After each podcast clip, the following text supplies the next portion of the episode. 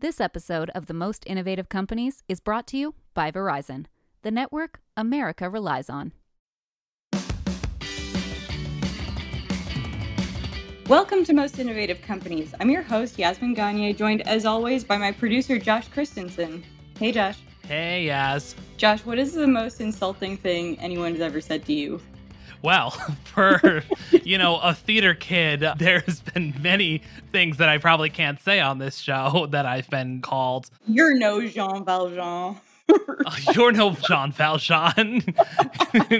Yo, your Passaggio's rough, bro. That's that's a very that's a very deep thing. Anyways, uh, I don't know. I think the thing that always gets me that I bristle at is I was in school in elementary school, I think, like fifth or sixth grade, and someone made fun of me for using like a big word. Did you use it wrong? No, I used it right, but they were basically like you're being condescending or you're being like a nerd or something like that. I don't know. It's really not that bad, but it sticks with me to this day where I still like have like that imposter syndrome where I was like, oh, I don't want to come off like a, a, certain way. Yeah, well, no, I bring it up because we've had largely good reviews for our podcast, and please, listeners, keep reviewing, rating, and reviewing us. Well, you don't have anything I say, don't say it. But we recently got a review calling us self-assumed cool people.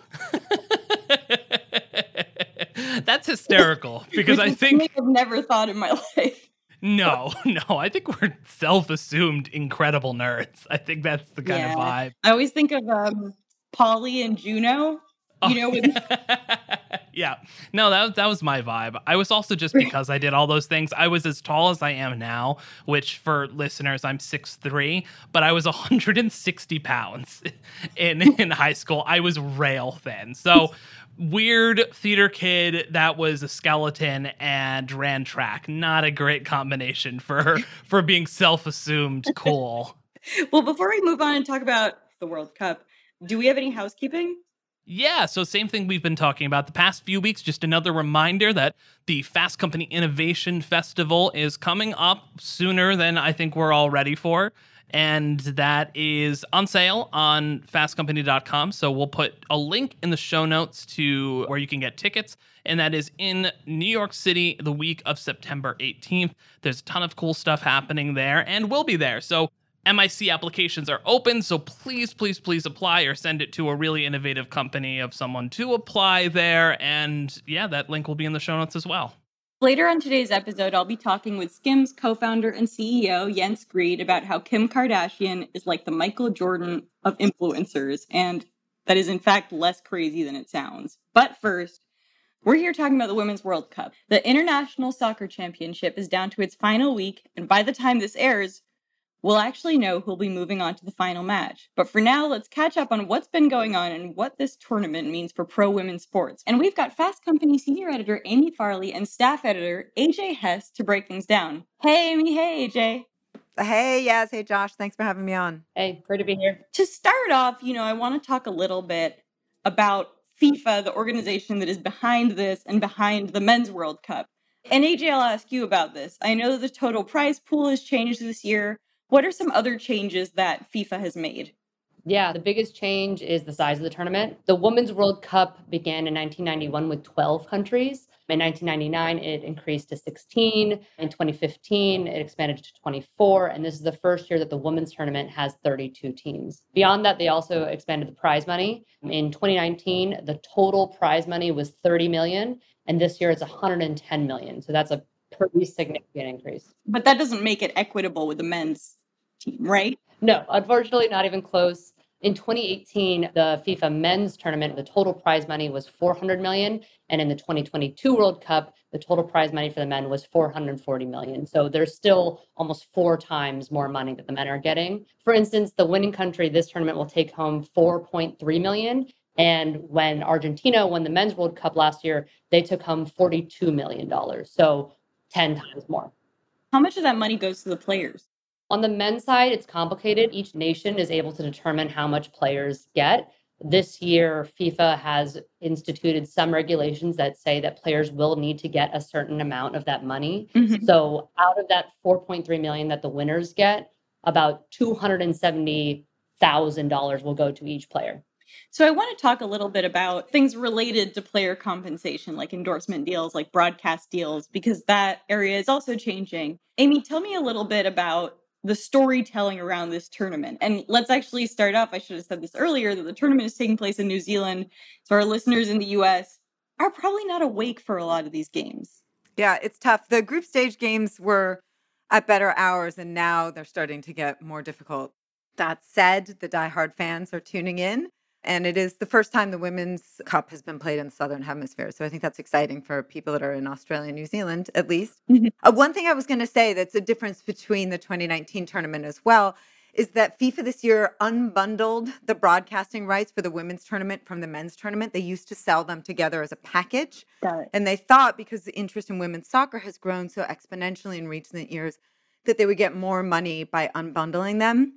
I don't know the exact details of what happened, but they sort of fumbled that. And what ended up happening is that the broadcasting deals across the globe ended up coming together at the last minute and there's some random streaming networks that are showing games. Apparently it is like really difficult to watch the game if you are not actually in the stadiums in australia which is pretty remarkable. Yeah. Um, and it also resulted in fifa making $100 million less than they thought they would on broadcasting deals this year than they did in 2019 because they unbundled it from men's that said i think it's good to unbundle the sport from men's because i think having this be its own product and showcasing it as something very distinct from the men's game is really important for the future of the sport. So yesterday you were telling me about someone named Andrea Brimmer and she sort of changed a lot of the storytelling around women's sports coverage. Can you tell me a little bit more about that?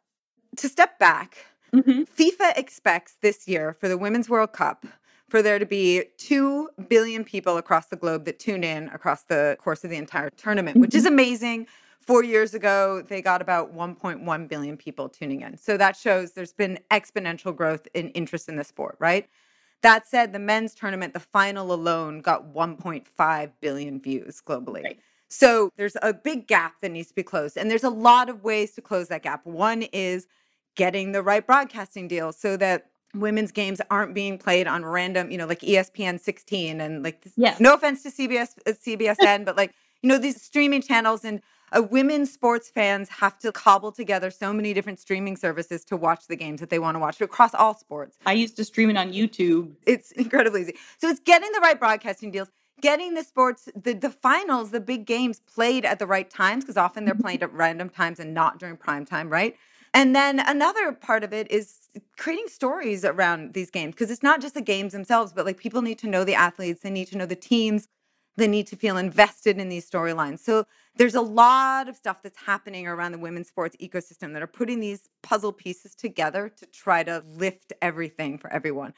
And I have to say, for women's soccer, Andrea Brimmer, or women's football uh, globally, but women's soccer, Andrea Brimmer, who's the CMO of Ally Financial, a financial institution, which is the biggest sponsor of the National Women's Soccer League here in the US. She's done an incredible job. So, one thing she did, because she has marketing dollars to wield, she went to CBS last year and she said, I will put my money behind the National Women's Soccer League and ads for the National Women's Soccer League games you air if you put the final for the National Women's Soccer League on prime time rather than airing at some Saturday morning like it did the year prior. Yeah. So in 2022, the National Women's Soccer League final got almost a million viewers, which set, I think it was like a 70% increase from the year prior, right? That's huge.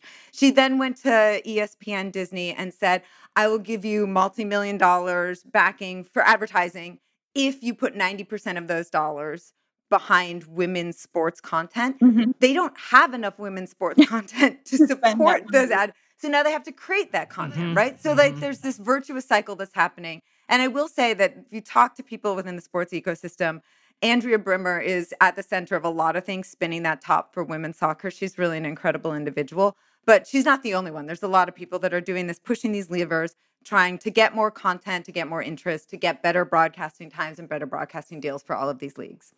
So I know there's a new Nike campaign that sort of highlights individual players. Tell me about how marketing around the World Cup has changed and whether you think that's brought in more viewers.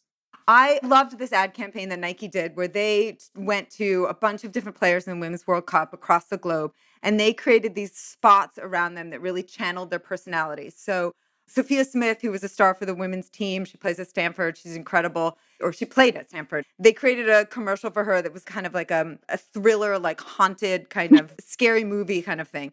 For Debinha, who's one of the stars of the Brazilian team, they did this really funny bit where she was like dribbling a ball in a Brazilian supermarket and just showing off her skills. For Alex Morgan, they did this fake perfume commercial that was like just ridiculously campy. They gave Megan Rapinoe this animation bit that looked like it was straight out of She-Ra in the 80s. Mhm. but each of them got something that featured their personality and their skills on the pitch. And I thought it was a really good way of bringing them to life. And in my mind, I contrasted that to this ad campaign that actually went viral. That was, I can't even remember the company, but it was a French company and it was around the French women's national team. And it showed a bunch of French male players, the stars, you know, like Mhm. Mbappe, doing incredible things on the pitch, playing these incredible games. And then it revealed that they had used AI to put the men's faces on top of the women's bodies. And actually, it was a women's playing. So, like, with the women's sport is as great as the men's game. It was making an important point, but it also felt like you're not going to get viewers just by like chastising people about their s- Yeah. bias and sexism, right? yeah. And it actually felt the Nike campaign was just like, let's just focus on these incredible players and who they are and what they do. But AJ, I don't know. I, I'm sure you saw both those commercials. What were your thoughts? Yeah, I mean, I think they play different roles, right, in reaching audiences. I think the French advert has a really great gotcha angle to it. I think you're right in that, you know, Nike does a little bit more of storytelling and brand building for those individual players. But I think also that's the market and industry that Nike is invested in. Nike's first women's product started with women's soccer players. There is a massive market for them to sell these products to. Nike does a great job of tailoring the products that they make based off like region, right? The type of soccer cleat that they're going to offer in Brazil is different than the one they're going to offer in Japan. So I think it just speaks a little bit to the very different types of businesses that are invested in the sport. So, AJ, we've talked a little bit about how obviously the fact that it's broadcast in New Zealand in opportune times, the fact that there's maybe like fewer marketing dollars, people don't really know how to sort of get storytelling right around this event is an issue. And despite those things, viewership is growing and interest in the sport is growing. Fundamentally, what do you think that is down to? I think it's down to football being the number one sport in the world and things are finally coming around. I think one of the frustrating parts of watching women's sports is that there historically has been this really high demand, but capitalist products, whether it's broadcast or jerseys or soccer cleats, haven't met that demand, which seems kind of fishy, right? Like this Yeah. capitalist system, right? You'd think they'd be capitalizing on every single dollar. I interviewed the founders of Monarch Collective. They're a VC that's investing specifically in women's sports. And they spoke about how when you went to the women's tournament in years past, you could not buy jerseys um, in the stadium, Yeah. right? So, like, there's this huge, I would argue, capitalist opportunity that I think a lot of firms are finally catching up on, right? They're like, hey, if we can make a buck on this, why the hell not? So I think that's happening. I also think we've seen a really great expansion of the sport internationally. The kind of big plot of this tournament is that some of the traditional heavy hitters like Canada and the US fell out really, really early. So that's what I was going to follow up with. What are some of the big storylines that we've seen over the past few weeks? Yeah, I think that's number one. The heavy hitters, US has won the past two tournaments. They went out in the round of 16. Countries like Canada are out. I think there were some really big surprises there. Who's left? Who's left? Okay, so right now we have For everyone listening, we're recording this Tuesday afternoon. This will come out Wednesday. Ask predictions, and we'll know if either of you are psychic. yeah, who's gonna win Uh, Australia, England? Yeah. yeah. So exactly. Put So your money gonna now. Be, it's going to be Spain versus the winner of Australia and England. I'm going to personally be rooting for Spain. I think they have a really good chance to win. I think they've been playing beautifully. Paralluelo, this young former track star, has been scoring these great last minute goals. She's incredible. I recommend everyone check her out. But the big storyline there, I think, is that Spain's national team has been in emotional crisis for the past year Mhm. about a year ago, 15 or 18, depending on how you count, of Spain's national team players protested, said they wouldn't work for the current coach. They wouldn't play. They said, you know, we're getting yeah, shitty buses and not good hotels, and they're checking our bags, and we're not allowed to go on walks. These kind of crazy conditions. Is that does a coach dictate that? That is a real question. Like, You could argue that the buck kind of stops with them, that they set the leadership tone and, and some of the policies there. What Have you not essentially watched Ted Lasso? Yes. Yeah. yeah. Believe. Um, you gotta call. You gotta call off curfew in Amsterdam. That's yeah, exactly. The players all protested. The federation stood by the coach and ended up not taking a lot of those first string players. Why did the federation stand by the coach? Like, wouldn't you want to win? So here's the thing: they are winning. They got a really deep team. Right. I think it's it's so complicated, and I don't know the full intricacies of it because my Spanish isn't that good. But essentially, what I think it comes down to is the federation stood by this male coach. They said he's willing to compromise with the players, but the players are being unreasonable. This team that they've taken, though, has been incredibly successful, and so I'm going to be rooting for those players no matter what, despite whatever controversy has been going on uh, off the field. This drama is the kind of thing that will suck me into. Yeah. Well, that kind of goes back to the marketing and the storytelling po- Yeah. point. There's the myth, the very misogynistic myth that like women's sports, the WNBA in the US or women's soccer is an inferior product, which mostly it's people who have never watched a game saying Yeah. that sort of thing, which is obviously not true. But like the thing that draws people to Tom Brady and Patrick Mahomes and It's because they're true. Nikola freaks, Jokic. and we it's know about it. Yeah. Well, yeah, but it's because you're rooting for a person. Like there's that old Mm, Seinfeld joke about why are you rooting for laundry? That sort of thing with teams and players change. But Oh, people yeah. don't really do that. People root for players, especially with the advent of fantasy sports and things like that. So you have storylines that you want to attract to. I don't know if cult of personality is the right word because that does make her sound like a dictator, but, That I does make her sound like a dictator, but in the best possible thing. Well, there's like, uh, you know, in terms of a cult following around people, Yeah, they have a, yeah, a yeah, very yeah, that's yeah. active, very supportive fan base and is like a widely known name. But this can and will happen if there's enough sunlight put on it. Yeah. I agree. And having interviewed people like Billie Jean King and Megan Rapinoe Mhm. several times, I think both of them would say that so much of building the women's game has been about getting people to give a fuck. Yeah. And talking about those storylines, whether it's the Battle of the Sexes and Billie Jean King, or I was at the last Women's World Cup final, the first thing people cheered for was pay them more, equal pay was what they were mm-hmm. chanting in the stands. And I think part of what people were following and watching was that storyline, right? You were rooting for a team because they stood for pay equity and women's access to sport. Going back to the drama of the Spanish team, one thing that I think is interesting to see happening here in the States is that a lot of the women who won in 99 Mm-hmm. are the ones who are now behind the National Women's Soccer League teams that are being developed. You Mm. know, there's a new team that's going up in San Francisco area called Bay FC, has a bunch of former players that are associated with it. There's obviously Angel City FC in Los Angeles, Mm-hmm. but they're getting involved in these teams and a lot of what they're doing is making sure that the players have the conditions that they need and want to play under, you know? And the National Women's Soccer League is, by all means, does not have a clean slate. Like there was a big controversy a few years ago, and their commissioner stepped down because they were basically sweeping under the carpet a bunch of accusations about harassment and even like sexual harassment from Nice. coaches. But since then, you know, especially the teams with these former players on the ownership side and also consulting in various different ways, like they really are trying to make things better for the players. And I think that's pretty unique. I'm not an expert in the growth of the NBA, but to have players, former players, so at the ground level of the creation of a team, like that's got to change the culture and the way these teams work and think about their players. And I think that's going to be exciting to see develop.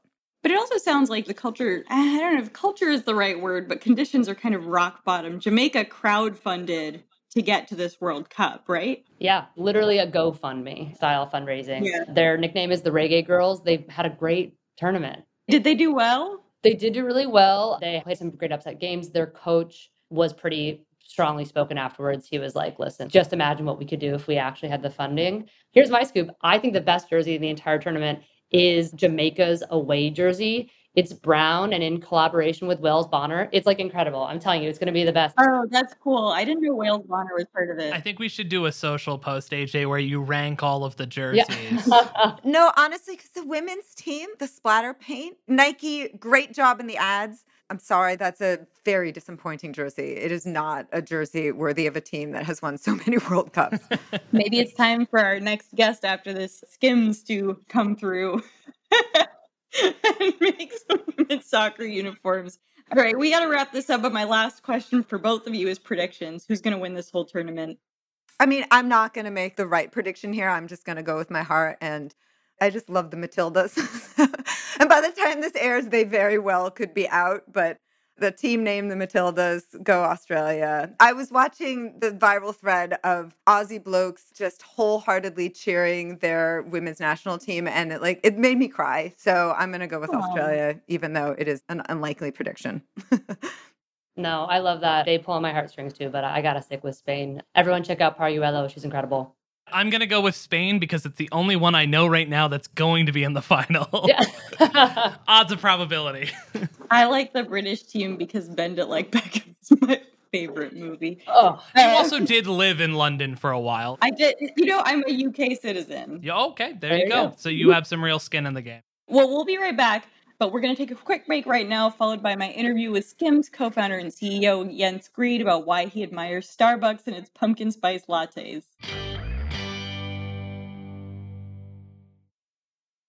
This episode of Most Innovative Companies is brought to you by Verizon, the network you can rely on for your phone and for your home internet. Find the plan that's right for you at verizon.com.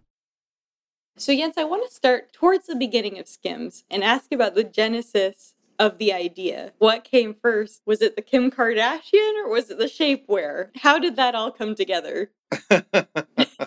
it, that's such a good question. It's like a chicken and the egg of business. Yeah. I think it's the same with a lot of great things. It's hard to say this is where it started. Sometimes it's something that grows out of a conversation over time. Mm-hmm. Kim had a really firm idea of what she wanted to bring to life. She had a real vision for the brand. Mm-hmm. She thought that shapewear, particularly, was one category ripe for disruption. And I really felt underwear was a category that was ripe for disruption. And as we kept working this through and getting increasingly excited about doing something together, I guess ideas merge Mm-hmm. and blend to what ultimately became Skims. But yes, I think Kim came first. I guess I guess she was born before Skims was created, so That's fair. I know your wife is Skims' chief product officer. I'm curious how you both got connected to the Kardashian ecosystem. We've known Kim, Khloé, Kris, Kylie, and family for probably a decade or so. Wow. My wife used to work and do work with the Kardashians back in the day when we used to live in London. So it's really been a long relationship between us all. And that just made Skims something totally natural, organic. Kim had an idea, we started to discuss it, and it kind of grew from there. Now, I know this may seem like an obvious question because I feel like there's no better marketing engine than Kim Kardashian as a person and her social media presence. But from your perspective, why did Kim make sense as a business founder and as the face of the business?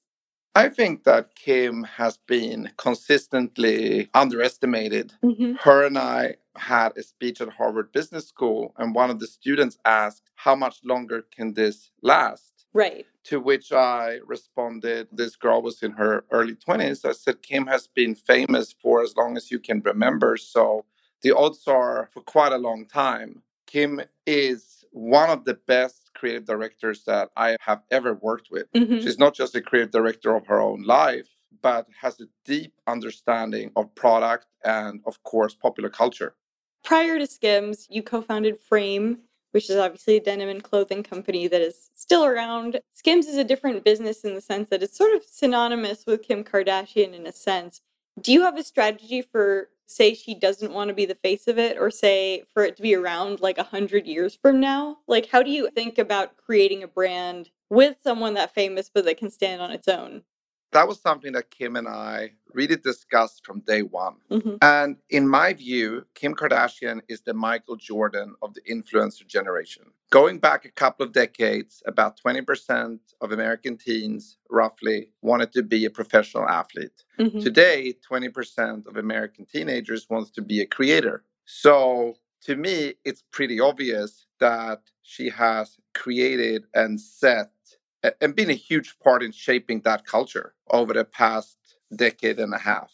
And just like Jordan Brand, it's about aligning Skims with popular culture as a whole Mhm. and building a brand that is inspired by its founder, but not dependent on its founder. Right. This really is the philosophy that led us to pursue partnerships with the Olympics. We're the only brand except Nike or Jordan that has partnered with LVMH Mm-hmm. in the last decade or so in our collaboration with Fendi. We have had campaigns more recently with SZA or Ice Spice, Yeah. Snoop Dogg with his grandkids. We brought Brooke Shields out of retirement or reassembled the Victoria's Secret Angels. So the brand is constantly trying to be part of the conversation in popular culture.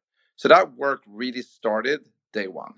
You all have done an incredible job with that. I think about, you know, it was like the week the White Lotus ended, you had the two women from the latest season in your campaign. I'm curious how fast those campaigns come together and how you come up with those ideas. Like, what is your secret for capturing the zeitgeist with your marketing? The secret is being a consumer of your own brand and being participants of your own time. Mm-hmm. It enables us to make decisions based on what we like and what we want to see. Kim and I both loved that show. It had ended. We felt we couldn't get enough of it. and it was pretty obvious to us that they were going to go on a great awards run, Mm-hmm. you know, throughout the spring. So it was like a no brainer. Sometimes it's such an advantage to be able to be nimble and react to culture around you.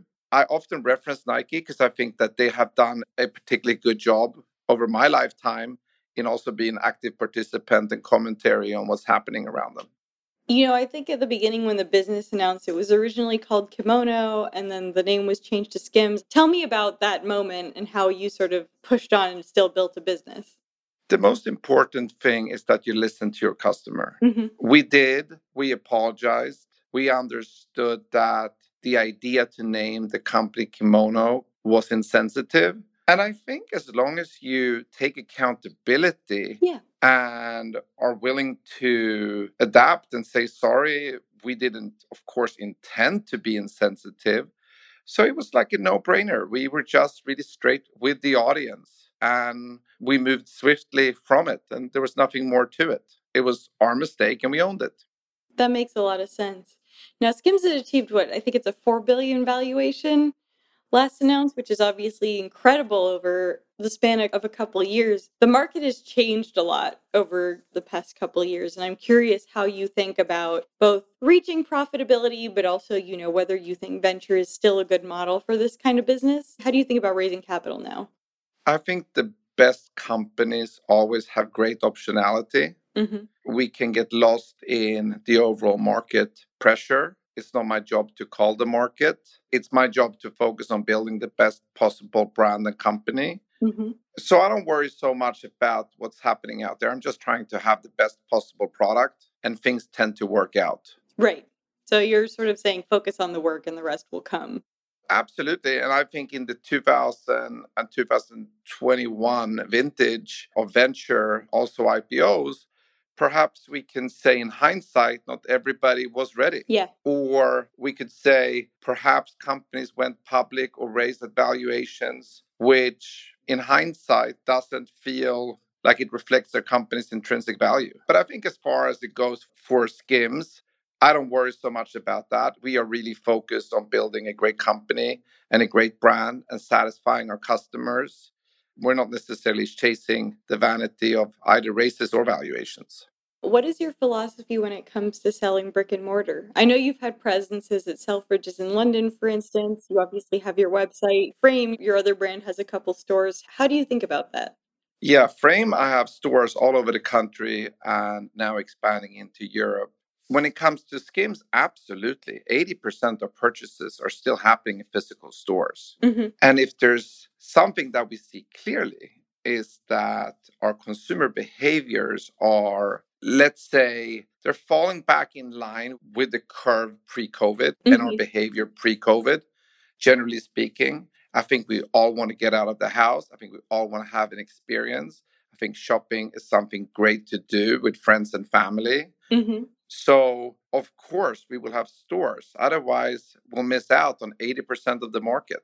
And in terms of when you think about expanding into other categories, you obviously you're already in loungewear, you're in underwear. How do you think about where to go next? We take the approach that we should go where we can make a real difference. Mm-hmm. We have had categories under development. For example, swim. We were developing swim probably for about three years, and we had a couple of false starts where we kind of were ready, Mm-hmm. but we weren't really feeling it. And I think you go to market when you can bring a product of exceptional quality for the price you're paying, where it really overperforms to the consumer's expectations. Right. And that should be your guiding light. Rather than saying we need to expand into a category, do you have a product that can make a dent in that category? Or are you bringing something that no one has seen at that price in that category? So we really let that be the guiding principle. Swim was three years in development. Bras was probably four years in development, which we launched last fall. And now men's, Mhm. which has been many years in development, which we're launching in October of this year. I'm very excited. I'm excited to wear some of your men's pajamas when they come out. I'm I'm also curious, you've obviously, as you mentioned, collaborated with the likes of Fendi. How do you think about collaborations with other brands? We see so many fashion brands doing it. What do you think makes a successful collaboration? it has to be something you just can't get for the money. hmm I think why Fendi was so successful is because we democratized a luxury product and put their aesthetic onto our feel and fabric and made that available. So I don't believe in collaboration just for the sake of putting two brands together, but is the collaboration going to create a product that is unlike anything else? hmm What do you think are examples of other brands where you really admire their marketing and what they've done? Oh, Starbucks is my personal favorite. Really? Starbucks for sure, because Starbucks creates a market. hmm America had not adopted the Frappuccino, and Starbucks made it. Starbucks made the Frappuccino, and we adopted it. hmm So you're trying to be the Starbucks of like backless bodysuits. Yeah, because Starbucks, much like Skims, is maybe at the slight premium. You can definitely get a cheaper cup of coffee, Yeah. but they are bringing you a totally different experience that I think is value for money. hmm even though it's at a premium to a regular cup of coffee. Their way to innovate to keep us engaged, if it's the Frappuccino or the pumpkin spice latte, Yeah. these drinks are not part of the American vocabulary. yeah. And they made that market. So I would say the pumpkin spice latte is a uniquely American creation, though. it's not a hit in Italy. yeah. It's not a vibe in Rome. You built Frame before you built Skims, and I'm curious what are some of the lessons you learned when you built Frame that you chose to do differently as you built Skims? What you learn as a serial entrepreneur is that every situation, company, and brand is unique. And at the same time, similar issues will arise as you scale a business in terms of keeping a company's culture, Mm-hmm. making sure you hire the best people, and don't become a victim of your own success. And it's very common, and I see it all the time, that once a company or brand becomes successful, they cling on to that for way too long and they're too fearful to keep innovate. Mm-hmm. But innovation really is the only moat. Where would Nike be today without Air or Dri-FIT? Just Mhm. like where would Starbucks be if they stopped at cappuccino and didn't do the frappuccino?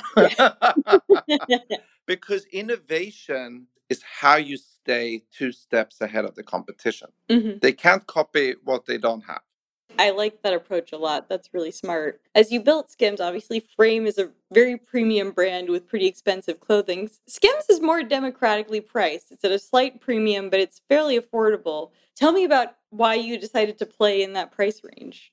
I really wanted, and I know Kim did too, to build a company for everybody and not the few. hmm I think it's really that simple. I wanted a company and a brand that appealed to the many, that had the opportunity to become a generational retailer and mean something, you know, in culture. hmm And to do that, you have to be affordable. You know, when you think about your Skims demographic, I know you brought Brooke Shields out of retirement, who definitely appeals to Gen Xers, but what does the demographic skew? Like, how old are your customers and where are they from? It skews predominantly Gen Z Mhm. and millennial for sure. But I think one of the strengths of Skims is really that we appeal to everybody. hmm Rich and poor, coastal to middle of America. It's hard to say that Skims is overrepresented anywhere. It really appeals to everybody. You are focused on Skims. You're obviously Skims' the CEO. Kim Kardashian has a bunch of business ventures and a TV show. How do you kind of work together? We work together every single day. It's very organic. I tend to be in person a few times a week. She's involved in every single creative decision at the company. hmm Skims is at this point in time really has the opportunity to be a generational retailer. And the last one I can think of would be Lululemon Yeah. about 10, 15 years ago. So we have a big ambition here Mhm. and we have a big target. At this point in time, that takes a lot of energy for both of us. It takes a lot of energy and a lot of time. Now, she is a phenomenal multitasker Mhm. and she has crazy bandwidth, but it, it's clear that Skims, of course, takes a lot of our energy. You know, I've, I've met your wife, Emma Grede, who also co founded Good American, the jeans company. She's your chief product officer. I'm curious what it's like to work with your wife, to be an executive with your wife. I mean, don't we, don't we always? You gotta be careful here, I know. no, I, it's not the first time someone asked me the question. hmm I get it. I think we always work with our partner, don't we? Yeah. when are you coming home? Who's cooking dinner? Who's taking Yeah. the kids? Are you? Did you pick that up at See, the my, store? my husband reads my first drafts. Right, right. But you know, a marriage is a constant collaboration, hmm and it's true. We do cross over partly at Skims, but I believe she is a incredibly talented merchant. She has an unbelievable sense of product. She really works closest with Kim. hmm So for me, it's a pleasure. I, I love working with talented people, and I'm lucky enough to be married to my wife. So Emma, are you in the room? Yeah. she's not. No, I I hope it's true, and it's a very diplomatic answer. I ask this to most entrepreneurs I speak with, which is how do you switch off? First of all, I love what I do. Yeah. My work is my hobby. I genuinely don't. I don't have time to go fly fishing. I have a, I I have a company to build. I have four kids, and between being with the children and helping them and being there for them and my work, I wouldn't say that I have a lot of time. yeah. But in terms of switching off, I have twins. They're two-year-old twins, and Right. Yeah. So you're like, I have no choice. when you're with two-year-old twins, the rest of the world kind of disappears. My last question for you is well, I guess it's technically two questions, which is first of all, what is the product that you think really Skims really changed the game with? And second, what is your favorite Skims product? That could be one and the same, where they could be different. So first, my favorite product is definitely sleep or the Mhm. boyfriend collection for men because that's what I'm wearing every single day. I'll tell you a stat, which is that almost 12% of our customers today are men. What are they buying? They're buying unisex products. Huh. So sleep, product, lounge, and boyfriend collection. Mhm. So I am so excited about bringing men's out in October because I know I have tens of tens of millions of guys waiting for it already on the site. Can you share anything about the marketing campaign? I bet you can't. Oh, I cannot. Tom Brady or something? I don't know. It will be epic, whatever it is. Okay, we'll have to look out for it. what is the product that really changed the game for you guys? I think the seamless sculpt bodysuit. Oh, I wore that on my wedding day. There you go. Yeah. I, thank you so much for your custom. We appreciate you. That's for sure is a is a true Skims product in terms of innovation, fit and feel. But I would say the one product that has surprised me the most is the soft lounge dress. really? Yeah, we made a dress that we thought would be great to have around the house, Mhm. and not one day goes by in my life where I don't see people out and about in a soft lounge dress Really? this dress is a total phenomenon and probably the most duped product on the internet today. what is your approach to dupes? I mean, I guess you can't really crack down on them, but how do you feel about it when you see other brands making the same product? Imitation is the greatest form of flattery. I knew that was going to be your answer. I knew it. but but ultimately, here's the thing: we're making a product of an entirely different quality, fit, and feel. Mm-hmm. And for anyone who just want to look like it skims, get a dupe, I guess. but you know, I think real people wear real clothes, so yeah. so you're not real if you're wearing a dupe. No, I, I didn't say that. no, I love that. Well, this was great. Thank you so much, Jens, for coming on the show. Thank you so much for having me.